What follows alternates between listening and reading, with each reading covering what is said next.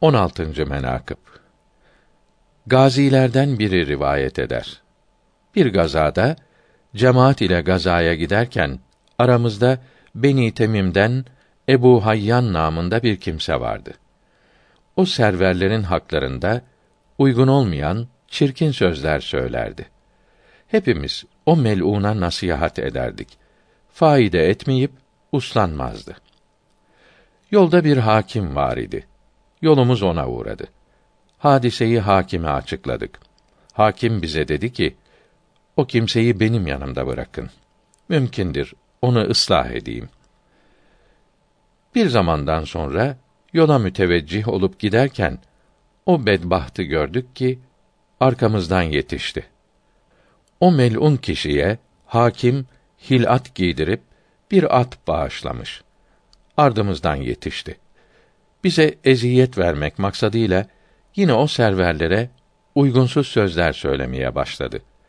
Bize karşı ey Allah'ın düşmanları beni nasıl buldunuz dedi. Biz de dedik ki ey bedbaht ve nasipsiz kimse bizden uzak ol. Yanımızda yürüme ta ki senin nasipsizliğin bize de bulaşmasın. Hepimiz üzerine yürüdük, kovduk. Bizden uzak yürüdü. Melun kazayı hacet sebebiyle yoldan sapıp bir yerde otururken kızıl arılar üzerine hücum etmişler. Melun feryada başlayıp bizden yardım istedikte biz de şayet bundan kurtulursa insafa gelir diye bu niyet ile yardıma vardık. Yanına vardığımızda o arılar bize hücum edip az kaldı ki hepimizi helak edecekler.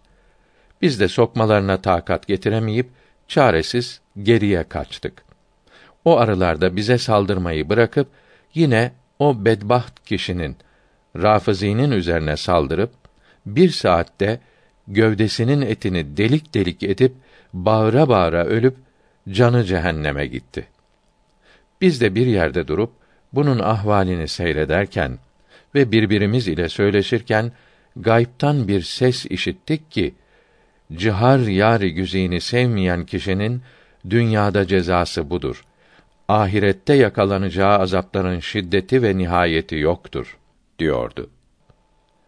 Şevahidün Nübüvveden tercüme olundu.